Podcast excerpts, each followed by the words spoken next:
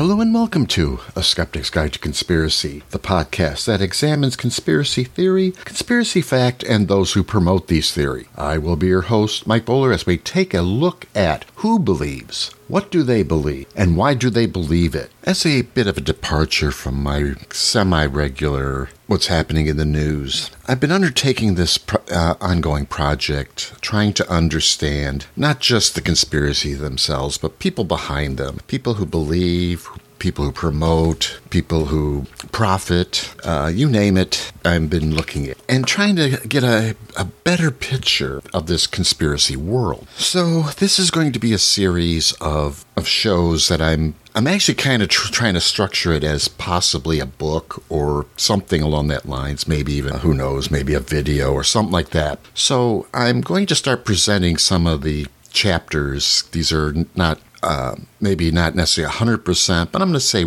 I'm in the 80 90% range on these articles. So I am going to start off with some history. Conspiracies have been around for quite a long time. Some contemporary historians point to the American Revolution being based somewhat in conspiracy. I'm not sure if I totally agree with that assessment, but I, it does seem like some falsehoods were being used to promote the idea of leaving England and starting a new country. In the early 1800s, a movement grew out of the belief that Freemasonry was plotting a conspiracy. I've yet to find out what that conspiracy might have been, but writers of the time seem to believe that it was politically aided. Freemasons were supportive of Alexander Hamilton's ideas of a central bank and trade with England. This was contrary to the Jeffersonian Thomas Jefferson uh, ideas uh, that the United States was to be an agricultural nation and his general opposition to industrial expansion, as supported by Andrew Jackson and his followers. But oddly enough, this conspiracy would set some uh, set things up for future conspiracies. The anti Freemasons had gained a sizable constituency and began to make politi- their political voices heard, finding themselves winning seats in Congress and the Senate. Fortunately, the anti Mason fer- fervor died down as the slavery issue became more uh, pronounced and vocal. And this was a, the world uh, a fellow by the name of Ignatius Donnelly found himself in. Donnelly was an early writer on the subject of Atlantis. Donnelly believed that Atlantis was a real place based on not only Plato's writings, but included passages in the Bible and various early European religious writings on the subject of a great flood. Now, Donnelly, by trade, was a lawyer who eventually became a politician, being elected congressman from Minnesota. During his time off in Washington, he would spend time in the Library of Congress, reading about these various descriptions of great floods and other ancient disaster legends, coming to the conclusion that Atlantis once existed and was destroyed during one of these floods and natural disasters. He links some of that, some of the scientific discoveries and hypotheses on the origin of continents. So when Donnelly wrote his book, Atlantis, the Antediluvian World, most of the scientific community accepted the writings, though there were a few handful of skeptics that would who had and certainly had questioned Donnelly's conclusions. A bunch of Donnelly's source material were legends, which may prove unreliable from a scientific standpoint. There had been no de-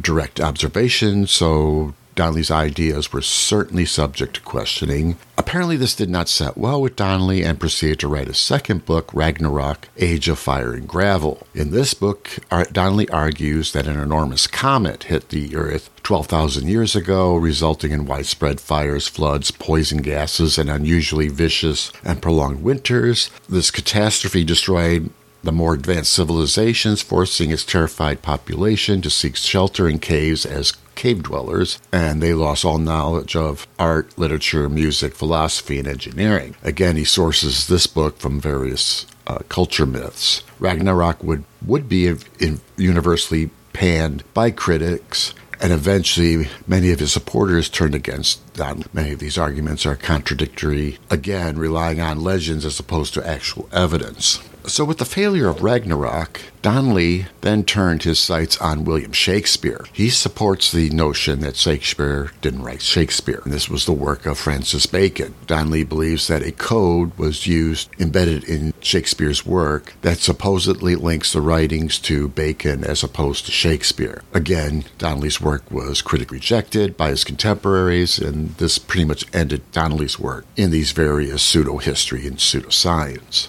Donnelly would pass away on January 1st, 1901, in Minneapolis, Minnesota, but his legacy lives on. Today, believers in the Shakespeare didn't write Shakespeare conspiracy still uses Donnelly's secret code as a basis for their beliefs. And this would be, uh, again, also similar to the Atlantis pseudoscience. Much of Donnelly's uh, uh, ideas still live on in the modern belief in Atlantis. Now, to be fair with Donnelly's work, he was probably more of a product of his time. New discoveries in 1880s, 1890s, new scientific ideas like the theory of evolution and germ theory was certainly changing people's lives. And of course, which in turn allowed science to move another step forward. This cycle would continue pretty much to the modern day. With the new science, we get new technology, which pushed science forward, but also created new conveniences and to improve human life. But along this track, a classic example of this was the eugenics movement. Francis Galton, building on Darwin's theories on evolution, proposed the idea that all human traits are inherited from previous gener- generations, not only the physical appearance, but various social traits, such as criminality, poverty, and even alcoholism, were traits inherited from past generations. Originally viewed as a science, social workers and scientists began to explore the roots of these various undesirable traits, such as criminality and so on, and determined that the evidence pointed to certain racial groups that were more prone to these undesirable traits. This particular science gained popularity in the early 1900s, reaching a point where various states would begin to enact laws, including anti miscegenation laws and the legal sterilization of desirable people. Now, while there, now, while there were very few challenges to the notion of genetic predisposition to undesirable social traits. The movement declined after the end of the Second World War, when, in part, many of the supporters of the eugenics movement had passed away, but the revelations from the Nuremberg trials of Adolf Hitler's justification for the exterm- extermination of the Jewish population and Eastern Europeans was based on eugenics laws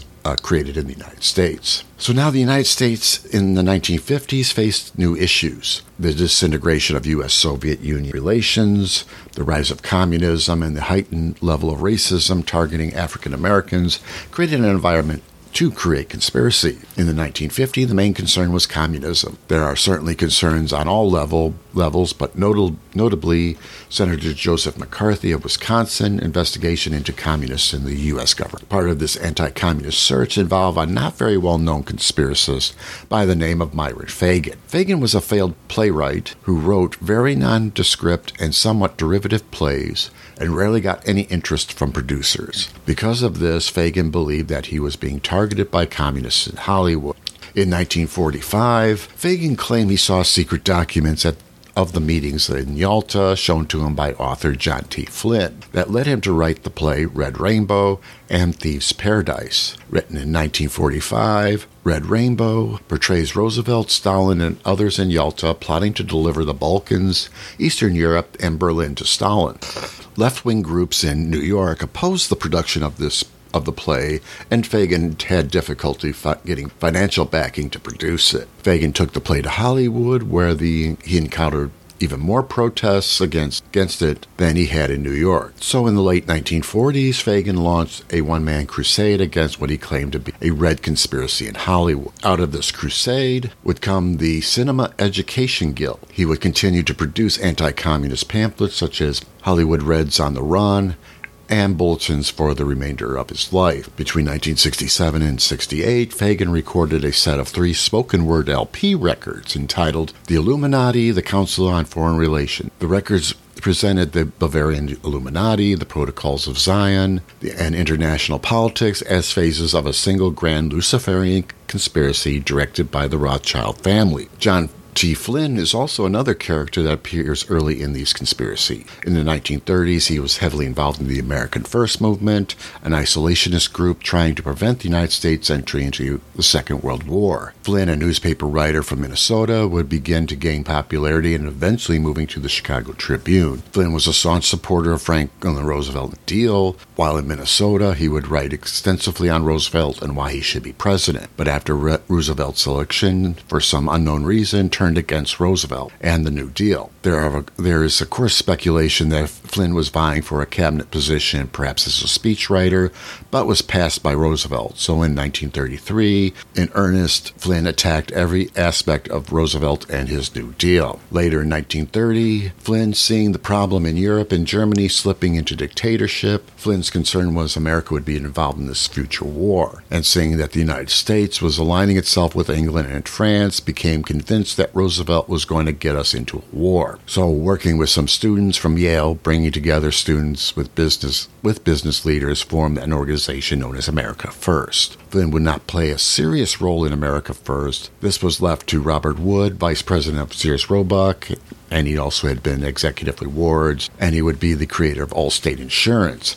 As a staunch Republican, he had opposed been opposed to Roosevelt's social programs along with a number of Midwestern businessmen. That as chairman of America First, he would oppose not only U.S. intervention in any future war with Germany, but also lobby to even prevent the United States from building an army. This seems contradictory, but from the evidence I could find, America First was very instrumental in preventing from developing new weapons and supplying men and material for, for forward bases and such. America First would shut, close down shortly after the bombing of Pearl Harbor on December 7, 1941. So, with America in the Second World War, Flynn would remain critical of various Roosevelt programs that were created in the aftermath of the attack on Pearl Harbor. Flynn would limit his attacks on Roosevelt, generally going after war production policies and rationing. During the run up to the election of 1944, John Flynn became aware of the United States cracking the Japanese diplomatic codes. In 1941 and became convinced that Roosevelt was aware of the attack on Pearl Harbor and allowed it to happen. This is one of the basis of Pearl Harbor conspiracies. Flynn apparently shared this information with John Dewey, who was running against Roosevelt in 1944,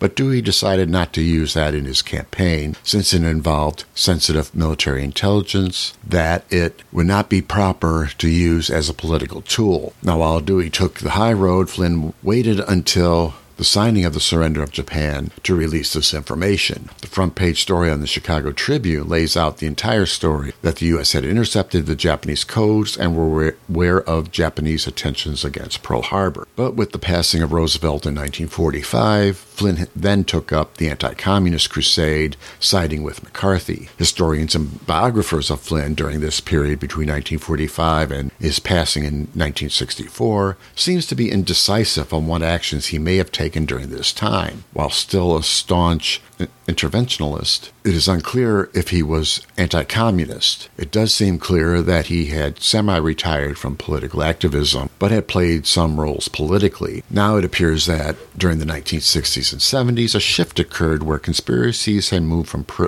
purely political to general concepts or ideas, converting them into conspiracies. From the revelations coming out of the Vietnam War and the Pentagon Papers to various revelations into the actions of the FBI and CIA, that is MK Ultra and COINTELPRO, the document uh, Operation Northwoods, the attempt on Castro in Cuba, Operation Paperclip, the U.S. acquisition of Nazi scientists, and the Tuskegee syphilis study, where African Americans infected with syphilis were denied treatment to see how syphilis spread through a population. It a very few cases where it comes to conspiracy using these government backed transgressions, giving the conspiracy theorists a foundation to build upon. That is, if the government agency that either proposed or implemented these particular plans, they were com- capable of implementing other plans. This logic is being used for the 9 11 conspiracies, Kennedy conspiracy, Flat Earth, chemtrail conspiracies, and the moon landing hoax conspiracy. And of course, you find these elements in the UFO community and the globalist conspiracy. So, what is the media's role in this? Considering the difference in mass media from the late 1800s to the 1950s, the main outlet early on for news and information resided slow, solely in printed materials such as newspapers and books. In the 1910s to the 1950s, radio would play an increasing role in mass media. And then in 1950 to the present, television would play an increasing role in disseminating this information. And now, with the advent of digital communications in the 1980s to present, a rise in belief in pseudoscience and conspiracy got its real push forward. In the 1980s, with the advent of personal computers, a new form of media, the computer bulletin board offered new ways to spread ideas of of a conspiracy. This didn't necessarily change the content of the conspiracies, just made it faster to get out to the general public. And with the ad- advent of the internet in the 1990s to present, it, this was able to make the information much easier to create and disseminate on and cross vast distance almost instantaneously. So not only fairly modern conspiracies found new audiences, old conspiracies could be resurrected and disseminated amongst